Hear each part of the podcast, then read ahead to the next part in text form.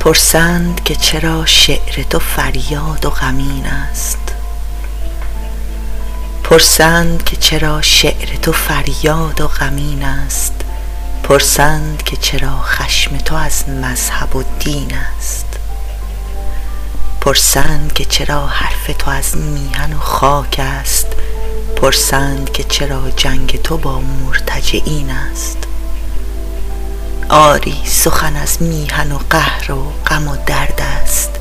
دردی که حضورش به تجلی و یقین است. تا مام وطن در تعب و غرقه به خون است تا عاقبت ملت آزاده چنین است. تا حرمت تاریخی میهن به سقوط است. تا فکرت انسان به کف مذهب و دین است. تا قدر نگین بر سر بازار نگون است. تا سنگ سیه جایگهش جای نگین است. تا این همه عوارض ما گرد جهان است. تا این همه طوفان و خطرها به کمین است. تا آن همه دل در وطن من نگران است.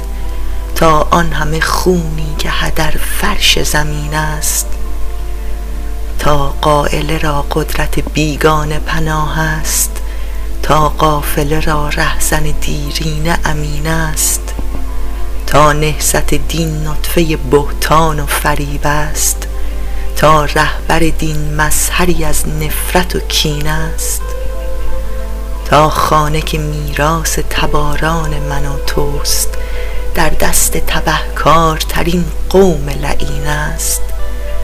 غم در لب و چشمان و دلم شاه نشین است. حرفم همه از مردم و ایران حزین است.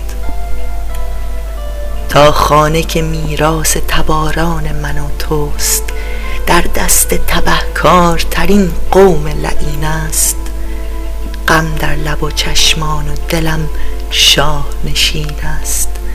حرفم همه از مردم و ایران حزین است.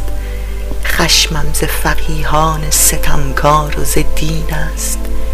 شعرم همه فریاد و همین است و همین است. همین